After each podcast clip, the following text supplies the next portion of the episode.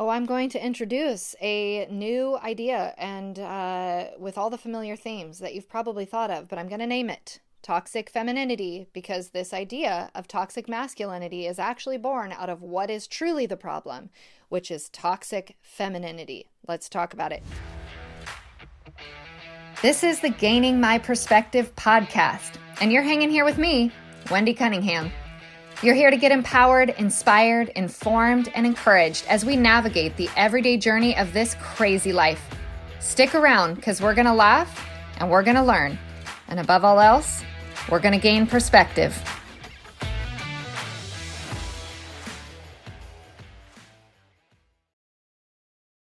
Mom deserves the best, and there's no better place to shop for Mother's Day than Whole Foods Market. They're your destination for unbeatable savings, from premium gifts to show-stopping flowers and irresistible desserts. Start by saving 33% with Prime on all body care and candles. Then get a 15-stem bunch of tulips for just $9.99 each with Prime. Round out Mom's menu with festive rosé, irresistible berry chantilly cake, and more special treats. Come celebrate Mother's Day at Whole Foods Market. Hey guys, happy February. I, for one, am shocked it's already February and grateful that it is February because January was nutty nuts and didn't even count. And February 1st, I was like, let's start 2023. Let's get going. I got goals. I finally have like new energy coming into 2023. So I am excited and ready to make this totally different than 2020, 2021, or 2022, quite frankly, the three years of doom, I feel like, at least in my life in so many ways, but also full of a tremendous amount of blessing. So, not trying to be negative, but I wanted to give you a little update because I flew again. I flew again out to California. So, if you were listening to my last episode, I talked a little bit about the power of my word for this year, which is prayer, and how God immediately used a circumstance on an awful plane flight out to Maui to give me some practice in prayer. And uh, I was grateful for that. And there was certainly blessing in that, despite. not loving being on a very, very turbulent flight. And of course, I had a new opportunity as I flew to California just last week with my littlest, my seven year old. We went out, and I told you you're free to judge me because I did go to Disney and it was very magical. Um, but here's the trip. This is totally different, different situation. And this is the crippling power of the enemy and how he uses fear. And we talked about all these things on the last episode. So I hope you'll go back and give it a listen. But um, anxiety showed up and reared its ugly head in a different and new way. And I think I've said this, but I am writing a book. I am doing it, it's happening about a Christian's journey battling through anxiety because so frequently pastors or the Bible or other Christians will just tell you, you don't have enough faith. I hate that phrase because the Bible says if you have faith the size of a mustard seed, you can move mountains. So it is not a matter of faith, it is a matter of belief, it is a matter of doubt, it's a matter of fear all of these things are just completely of the flesh, and we Christians are no less susceptible to the things of the flesh, but we do not have to battle with fleshly weapons. We can battle with spiritual weapons. So I'm writing a book about that. In the meantime, I'm battling it here live in action on the ground. So here's the deal. I am in Nashville. I am with my seven year old and a very good friend of mine, and we are ra- waiting to board our plane. And I am not nervous. I am not anxious. I'm actually just like, I just flew to Maui. Surely I can fly just to LA. Like, no big deal. I get in line to board. I actually paid for an upgrade for A, if you're familiar with Southwest. Like, it's general boarding. And when we went to check in, we all got C's, and I wanted all three of us to sit together. And so I upgraded myself to be an A so that I could get us a seat save us a row. So I get in line um, to get on as an A, and I'm standing there in line reading my Bible on my phone, just completely calm, not even thinking about being nervous at all. And my just wonderful Apple Watch alerts me for the very first time ever having worn my Apple Watch that my heart rate has spiked. And if you are someone who has ever dealt with anxiety or can imagine, I look at my watch and I see you know, high heart rate or whatever, and, and, it's all red and, you know, lots of exclamation marks on the watch. And uh, although I had not until that moment been aware of my heart rate going up for whatever reason, as you can imagine, now that I'm aware of my heart rate being high, my heart rate absolutely starts to skyrocket. And I have to tell you, I did not have a single symptom of a racing heart. Did not feel it in my chest. Didn't feel like I'm panting. Like, no anxiety symptoms are manifesting outwardly to my knowledge, to my consciousness. And yet, here, my heart is starting to race, just getting ready to get on the plane. And my watch alerts me of it. So my heart rate spiked to like 165 as I'm standing perfectly still, which obviously is not normal and not great and sends me into a complete spin. I get out of line. I go over to my friend and I give her my my pass and I say you're going to have to get on as Wendy right now because I will wait until the C group with my son and I will just try to calm down. And I call my husband and I'm like, "Dom, uh, my heart's racing for no reason. Like, what's going on?" He's like, "Well, are you freaking out?" I was like, "I wasn't, but now I am." And so I have to start storming the heavens again right there in the airport. Just like, oh my goodness, Lord, I know that you are sovereign over this. What on earth? Like, what is even happening? Is this real? Do I need to give this any like actual, you know, medical attention? Like, I understand there is something physically happening in my body, but I also had the wherewithal to understand absolutely the enemy uses things in my physical body in the spiritual war against me. And I ended up getting on the plane but I have to tell you, for the entirety of that flight to Houston, Texas, for the two hour layover, layover, and then for the you know three and a half hour flight from Houston to Santa Ana, my heart rate never came below like 110. Like it just stayed high. And of course, I'm obsessively checking it on my Apple Watch and the wisdom of my friend Andy, who loves the Lord and she's praying with me, bless her. She's like, maybe stop checking. maybe stop obsessing with your heart rate. And so I did pray again without ceasing to intervene in my physical body. And I failed in in the flight i mean i i managed to stay calm and stay on the plane obviously i i succeeded in going to my destination which i'm super grateful for because wouldn't you know as soon as i step out of that airport in santa ana and get in the uber as soon as my heart immediately goes back down into the 80s like for the first time in six hours, seven hours, my heart rate just immediately calms down. I I was actually the entire time had I not been wearing my watch, I probably would not have been aware of any of that happening.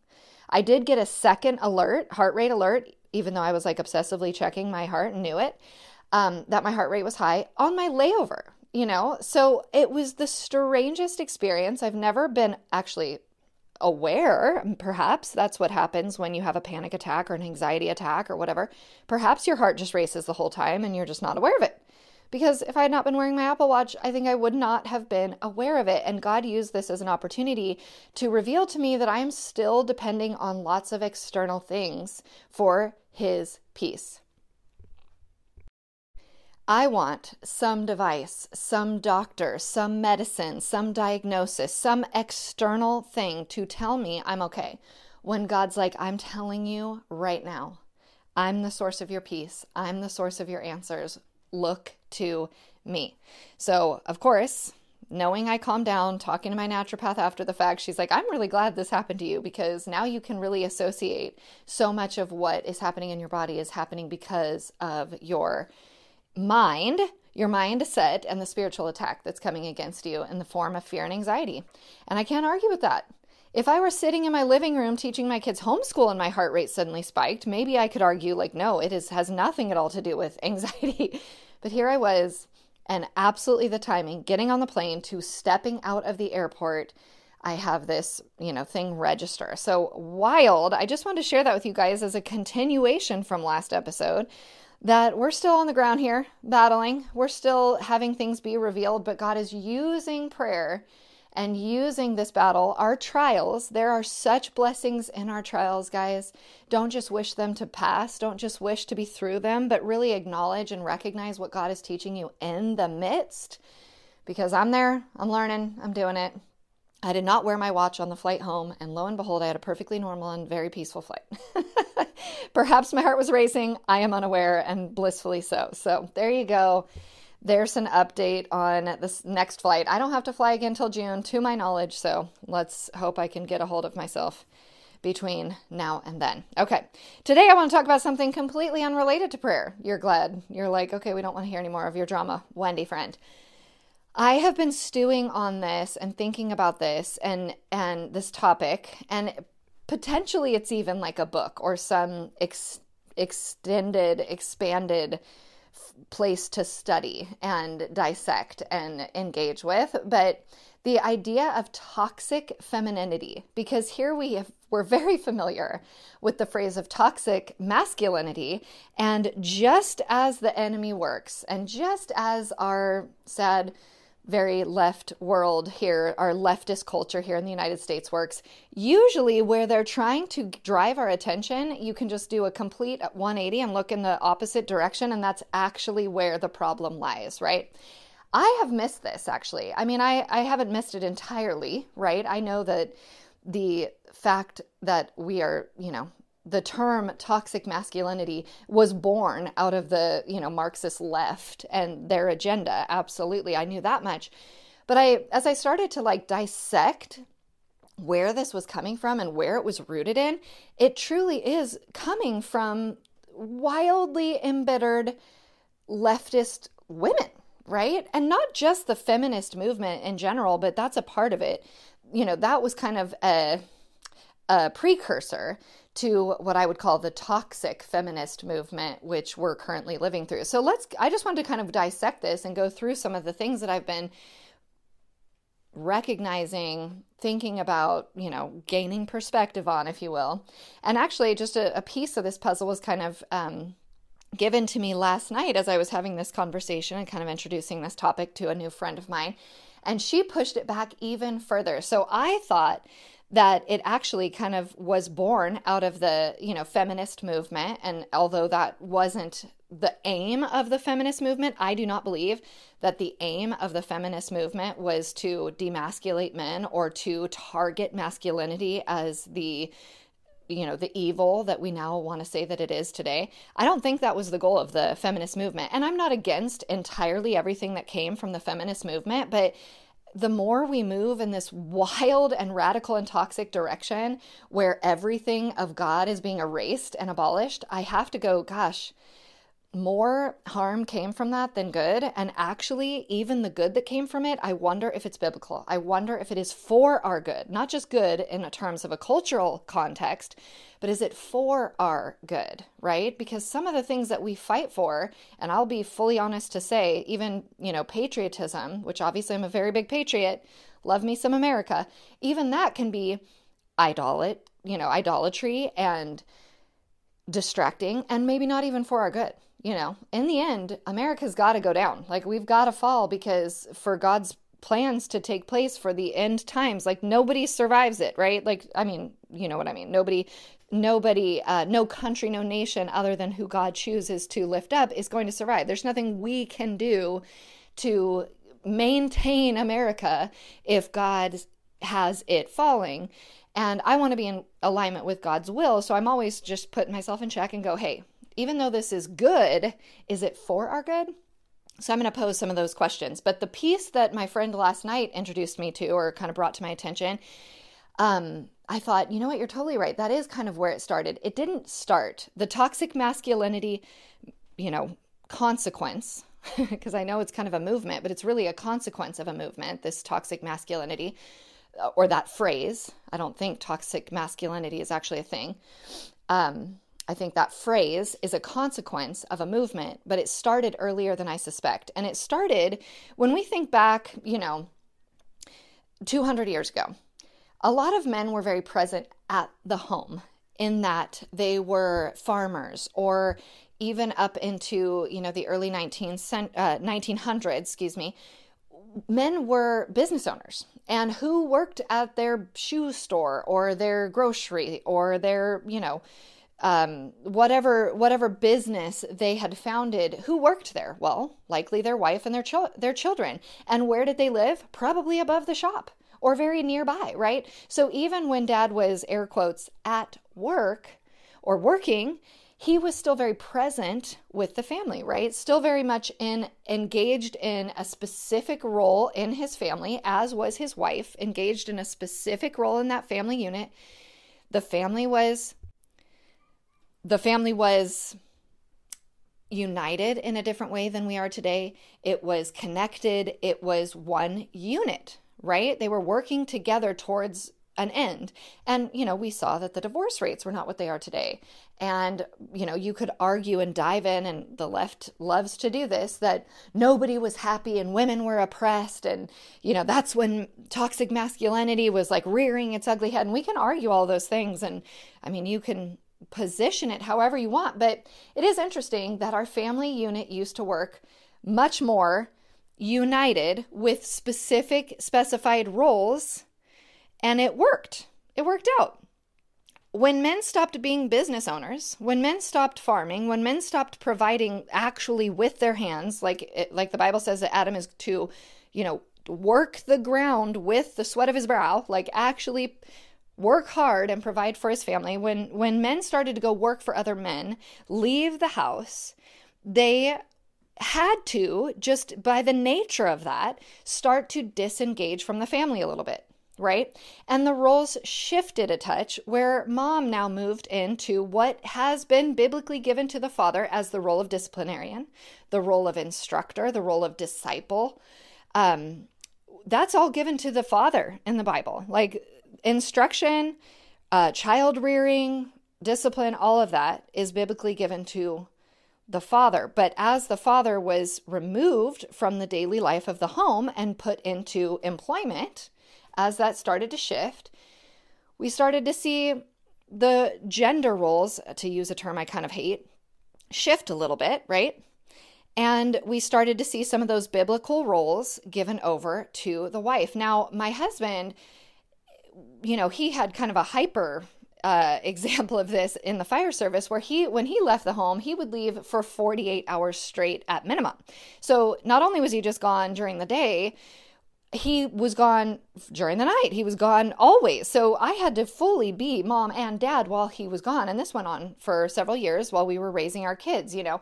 But my husband was very aware of what he that lack. He was he wasn't um, as so many men are, and this is not, I'm not, please don't accept condemnation from this, but as so many men are excused, they feel like, oh, that is not my responsibility. My responsibility is not at home. My responsibility is outside of the home. My responsibility is to provide for my family. That is not wrong. Your responsibility is to provide for your family, but that does not come at the cost of your responsibilities at home. My husband was very aware of this, and he, I am so grateful, would come home from sometimes working 48 hours straight, not sleeping very much. He had to, you know, he had to get on the ambulance and do calls all night long, some nights. He would come home and he would not go to sleep he would come home and he would come re engage immediately in his roles as father in our house. I was very grateful for that because I knew a lot of um, firefighters who would go home and be like, Nope, I have been at work. I'm tired. This is you, you kind of hold down the house. I go do my thing. And imagine how that feels if you are a working mom and your husband comes home from his job and does not feel that it's his burden to share it with you at home, even though you're also working, right? So, yes, bitterness comes from this model for sure. But my husband also recognized that when in his absence, because of his absence, he had to be very present as the disciplinarian in our house while he was there. Not the opposite. And I've seen this work with a close uh, family member in my house where he felt the opposite, where because he was not around his children often. He did not want to come home and be the disciplinarian for his kids because he wanted them to view him as loving. And, you know, because he was always gone, he had to make up for being gone. Again, this is the the failure of this entire system and again it is what it is i'm not i'm just making observations right i'm not trying to condemn and say this is a dumb system or whatever there are just consequences of the way that we have our culture working these days our world right so, because he was trying to make up for the fact that he was gone, he did not act as the disciplinarian. And what happened? His kids started to become crazy and wild, right? And that was a burden for his wife when he was gone. And my husband was always aware of that and would say that to me that I don't, it is my job to make sure that the kids are under control when I have to leave so that you are not burdened by my lack of apps, my lack of presence, rather, any more than you have to be. And so he was very firm, he still is, with my kids, as the disciplinarian, and I'm also that way. I'm not saying it's only his role or only his job, although biblically you might argue that it is. But it he took on those roles proactively when I feel like a lot of men have stepped out of those roles, right? I also think there's no coincidence that the enemy has completely lifted up sports, specifically on Sundays. I mean, we have football, we have sports you can watch from the day the second the sun rises on Sunday till the second the sun goes down and well beyond. And I that's intentioned. That is the enemy working in the men in our lives to distract them from their going to church, being the faith leader of their household. Nope, they'd rather sit on the couch and watch TV, watch sports, be obsessed with sports, know every sports figure, know every sports hero, and not know the characters in the Bible, not teach our children, not disciple our children, but sit on the couch and watch TV on the day we should be in church, right? That's a di- that's a digression, but all of these things work together against us, right? And work together against our men. So, men, although you are the victims of this toxic masculinity, right? That's what you're being accused of, and you are victims. I absolutely do not. I think this is just a garbage movement and doing so much more harm than good. You know, demasculating men is just awful and sad and not biblical although you are the victims, you are certainly doing yourselves no favors. you are certainly doing your, yourselves no favors when you're sitting on the couch all day on Sunday. And again, I'm not, I'm making an observation. Please hear my heart. I'm not trying to bring condemnation, just challenge, opportunity for growth. When you are not disciplining your children, when you are not engaged with discipling your children, when you are leaving your wife with a burden, be it whether she is at home or whether she is a working wife, Either way, some cases if she is present at home, you have a you have more of a responsibility, not less, although you might think, to make sure that when you are gone, your presence is still felt in that home. So, as we started to move men out of the house and start to work and be employees and be gone for hours and hours, the majority of the day, and then be exhausted and feel like, oh, I'm off the hook, I don't have to come home and engage with my children. Instead, I get to come home, put my feet up, watch TV, and my wife is going to cook and all of that. I'm thinking of the culture of the, you know, 40s and 50s. When I uh, when I'm speaking about this, women started to grow bitter, as they should in certain respects, right? I mean, I would say in that time, the majority of women were likely home still raising kids, but also doing all of the duties of the house, and and men were abandoning their responsibilities biblically at that time. And women were growing bitter. And this is truly the seed of the feminist movement, right? That was born out of that season in the 60s, 70s, and into the 80s, and even to today, is this idea that women now deserved, they wanted, but they deserved and needed to work they should want to be out of the house. Well, my husband's out of the house. I'm bitter because he gets to leave and doesn't have to deal with all of the burden of home. I have to keep everything spinning. And then he comes home and feels like he doesn't have to engage in the family. He doesn't have to engage in his biblical roles of raising our children. You know what? Never mind. I'm over it. I'm going to go. I want to get a job. And that seed that was planted has grown or grew into the femininity the uh, hyper, I'll call it the hyper femininity movement, hyper feminism, that was born from that, right? Where we started to really, really disconnect. Men did it first, and then women abandoned, right? Men abandoned their biblical roles, their gender biblical roles that were assigned to them, and women then, in turn, started to abandon their biblical, instinctual roles that were given to them. I would even suggest, and although I am a woman who does enjoy my voting rights, I would even suggest that this is an example, the women's suffrage movement is an example of where we thought more of this is good for women as opposed to is this for our good? And let me pose it this way. I've thought a little bit about this. I know lots of women, as I'm sure you probably do too, maybe you are this person, who voted against what your husband voted for in the last election. There are a lot of families that are split on this, right? Where somebody voted for Democrat and somebody voted for a Republican in the same house, which in a sense cancels out the other's vote, right? And um, creates that division. Now, we, I, I, again, I know lots of friends whose husband is on the opposite page of them politically or even spiritually, and I don't know how that happens. And by that, I mean, I don't know how they're still married or what that marriage looks like when you cannot discuss or come into agreement on things in your own house on such big topics as politics and religion, right? Politics and religion, for good reason, are things that you do not want to talk about at the dinner table. Although, at a dinner I went to last night, those are the only two things that we talked about. And it was the first time hanging out with that couple, so I think that's kind of hilarious. But those are rightfully things that you don't want to necessarily talk about at the dinner table because they are very heated and they hold very um, profound implications. If you are a Christian, that is going to influence everything about your life, right? How you raise your kids, what you teach your kids. Do you go to church? What do you prioritize? What kind of friends do you have, right? And similarly, if you are conservative or if you are way more on the left, this is going to influence what you want the direction you want your children to move and what are the things the schools of thoughts the ideologies that you would like your children to have what kind of schools and peers do you expose them to what kinds of programs etc etc etc if you and your husband are not on the same page about one or the other of these things i do not know how you are raising kids effectively now i say that to say these are things that need to be deeply discussed challenged and worked out in a marriage.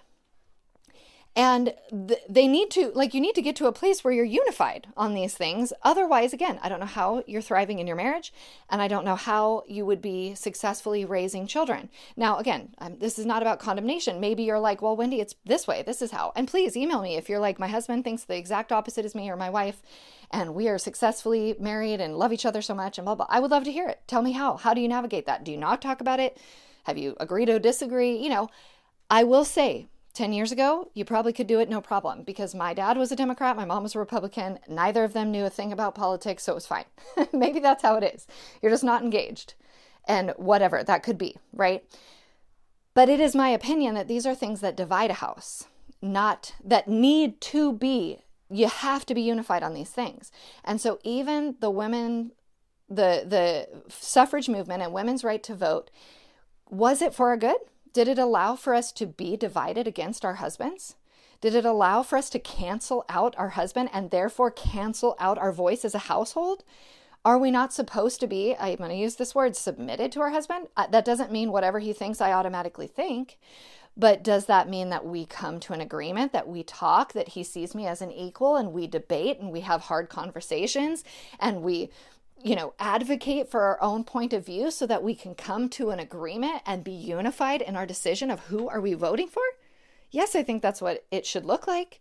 But instead, we advocated in our suffrage movement, and again, I'm I think that it is good that women can vote. I'm not I'm not saying we should have never done that or any of those things. I'm just again making an observation of something that is good but may or may not be for our good.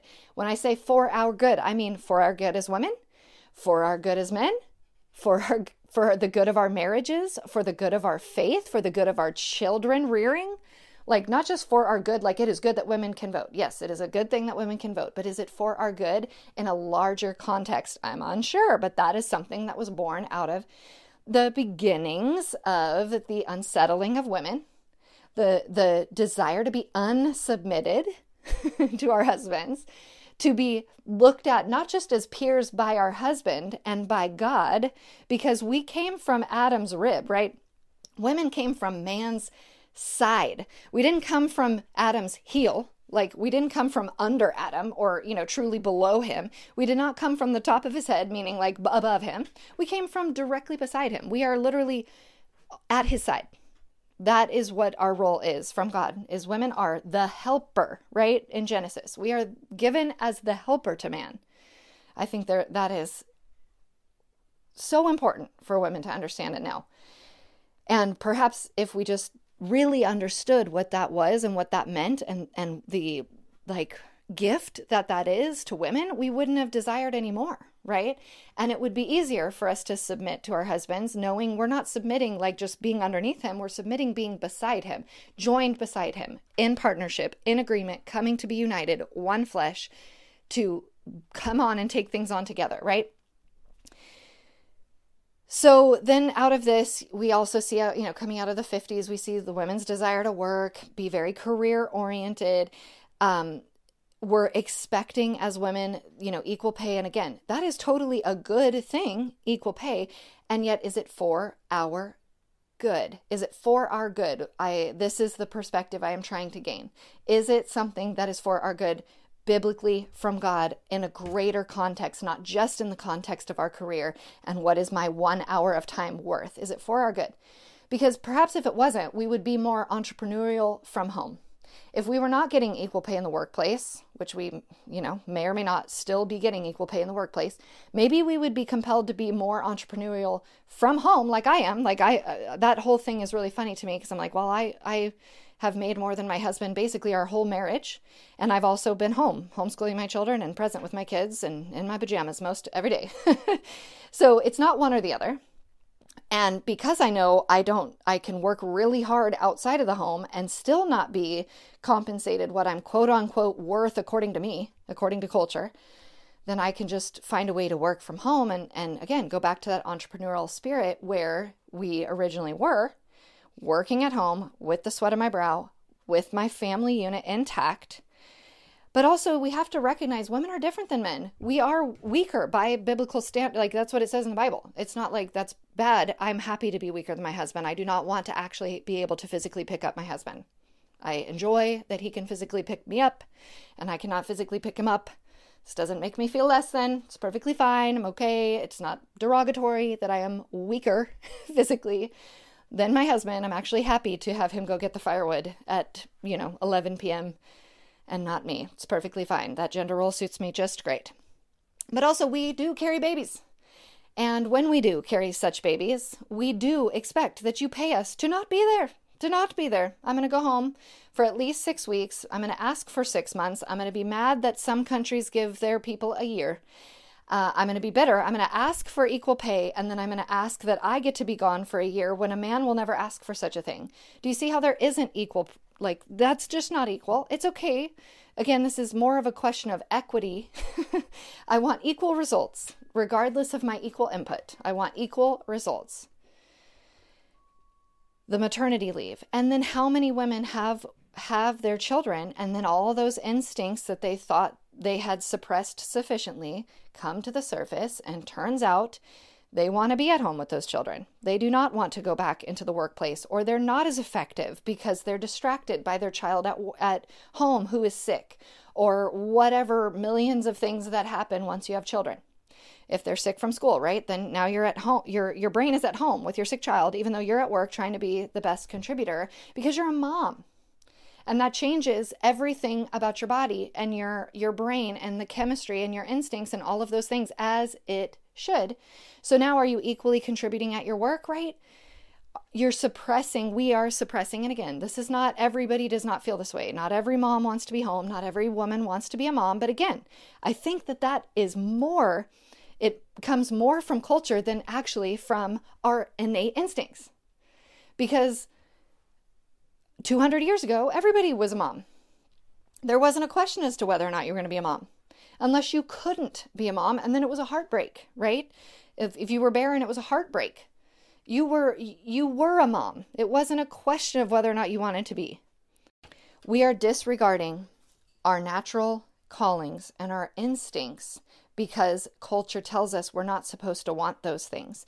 Intro toxic femininity. This is where toxic femininity is born. And I say it's toxic because it's toxic to ourselves as women and it's toxic certainly to men. Our biblical roles are men are to love and women are to respect, right?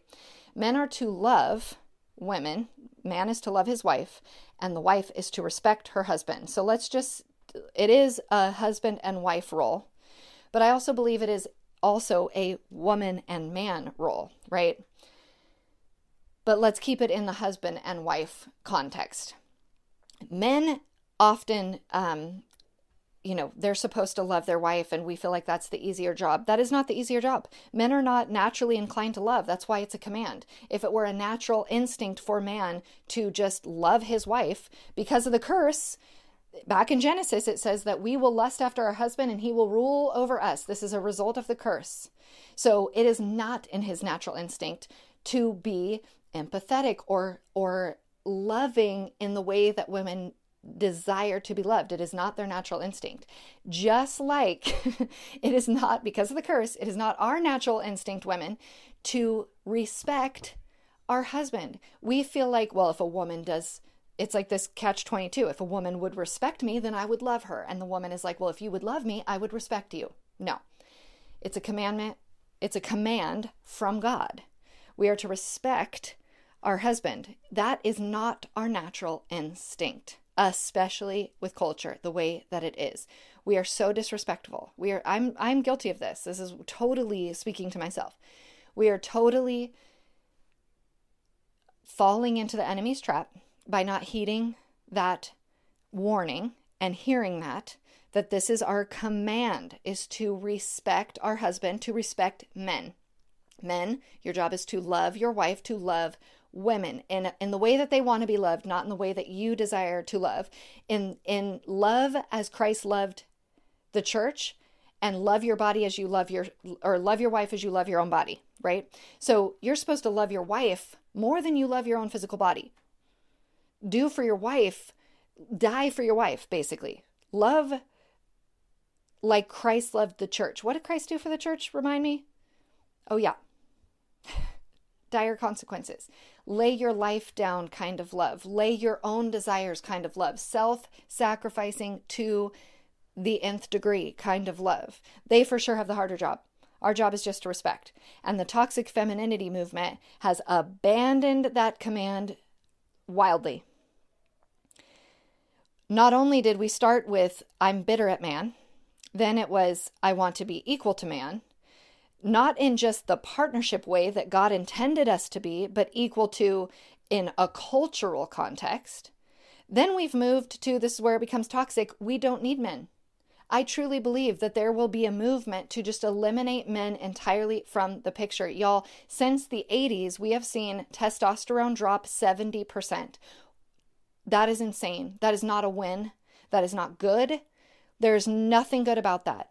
But of course, the toxic masculinity movement sees that as like a huge win. Like we are demasculating men. That needs to happen. Hallelujah. Praise God. This is of the enemy. Because men were designed to be, literally designed, given testosterone, designed to be masculine and manly. That is their design. Their call is to, by the sweat of their brow, provide for their family, physically do hard labor work. That is what a man is designed, created to do and we are trying to rip that out of him, like out of his very being, out of his very chemistry. We're trying to eliminate it. So I don't need a man, or I'm equal. I want to be equal to man in a cultural context. I don't even need a man. I can be self sufficient. This is the toxic femininity. I am superior to men. Women are better than men. Men are evil. Everything about a man is evil. Masculinity is evil. Masculinity is oppressive. This is the message, right? This is what we're supposed to know. This is what we're teaching boys. To be manly is to be evil. To be manly is to be oppressive. No woman will want you if you are manly. This is a lie from the pit of hell. I have no desire. I'm just absolutely unattractive, and I'm okay to say it. I'm unattracted to a feminine man. Not attractive. I know I'm not alone. I'm not afraid to say it. You know, I will always say the scary things. I was talking to two of my girlfriends that are in their late thir- late 20s, early 30s about dating. They're not married, and this is a thing. There's a lot of late 20s, early 30s women who are not married, which is a product of the feminist movement and absolutely a product of what I'm calling the toxic feminist movement. That we're seeing these women that should be married are not married why is that happening? And I was talking to them about dating. They're beautiful women, lovely women. Of course, I was of the mind that I'm not even looking for a husband. I'm going to college. I'm not even looking for a husband. I'm building a career. Thank God God ripped that out of me and like made me wildly I mean he didn't do it through he didn't do it through his works. I did it because I was an atheist. But thank God he used what the enemy meant for evil for his good, for my good, for his will and my good, I should say. Because I was married at 23, 24, 24 years old. So glad because then I had kids at 27, 20, I think 28, 29, and 31 are when I had my kiddos. That was late, according to my biology. That is late. I was getting close to being a geriatric mama. After 35, I think you're called like you have a geriatric pres- uh, pregnancy, which is hilarious. But we we have we can't ignore our biology. We can't ignore our nature, our our like chemistry and the absolutely designed in instincts and I remember talking to a, a friend of mine. I'll get back to my girlfriends that are not married yet. I remember talking to my girlfriend, gosh, 20 years ago in college. And she was like, I'm not getting married till I'm 40 and then I'll have kids. And even then I knew, I know why you're saying that. And I'm supposed to agree with you because culture and college and other women tell me that that's exactly what I'm supposed to do and exactly what I'm supposed to want. I'm supposed to go to college and I'm supposed to get my upper degrees and be really, really successful and make all my own money and not need a man. But maybe then, after I for sure don't need a man, maybe then I'll choose a man if one will have me. And then I will have kids way past my biological time to have kids. And you know what that friend did? That friend I find really funny um, she kept on that path. She went to the higher education and she became a lawyer and all those things. And she did end up being very close to 40 when she got married to literally a friend because she wanted so desperately by that point to have a baby that she got married to a friend who she does not love who she did she is kind of still with it's hard to tell but the whole sole purpose was to have a baby of which she now has she no longer works as a lawyer I'm like, how funny, right? Like, in the end, your instincts win. I have another friend that's coming to mind also that did exactly the same thing. You know, steered as aggressively as she possibly could towards absolutely all the education she could possibly muster at the cost of hundreds of thousands of dollars of debt and a wildly inflated feminist ego to become, I think she was 39 when she got married to a 22 year old, because at that point you have to because your peer man is married, right? And had uh, several miscarriages before she successfully had a baby. Thank God. I'm grateful for that. But because in the end, although she said that whole time, I don't want to get married, I don't want to have a baby, in the end, she did. In the end, she did because it's designed in to us. We cannot deny our nature and this is what we're asking men to do. Deny your, your, deny and renounce your very nature your very design your very chemistry. Deny and denounce it. It is evil. The thing that is created into you the thing that is designed into you that makes you uniquely you that makes you stand in god's calling deny that. Renounce it. Walk in defiance to it somehow because women have figured out how to walk in defiance to their own nature at the, their own cost, like at the cost of our of our own self, at the cost of our own desires that we bury so deeply down. I don't want to have a, I don't want to have any kids. I don't want to be married. Yes, you do. Of course you do. It's designed into you. And in the end, that is what you want. In the end, that is what you want. So back to my girlfriends who are looking that are trying to date, de- really do want to be married. They have been trying to be married. It's not that they they're not the girls that have been, you know, super career focused, although maybe they would say yes, we have been career focused and we maybe spent too much time doing that. But they do very much want to be married and want to have children and they are seeking that out and they are Christians and they are seeking Christian men. And I was shocked to find that what they are finding is shells of men everywhere they look. Every date they go on, they're seeing insecure, withdrawn, toxic, toxically insecure men that do not know how to be men. They they're waiting for the woman to tell them who to be. That is so unattractive to me.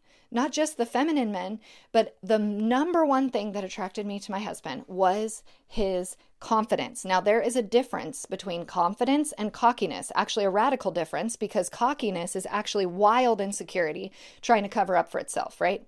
Confidence is the absolute op- opposite of cockiness. Confidence is I know exactly who I am.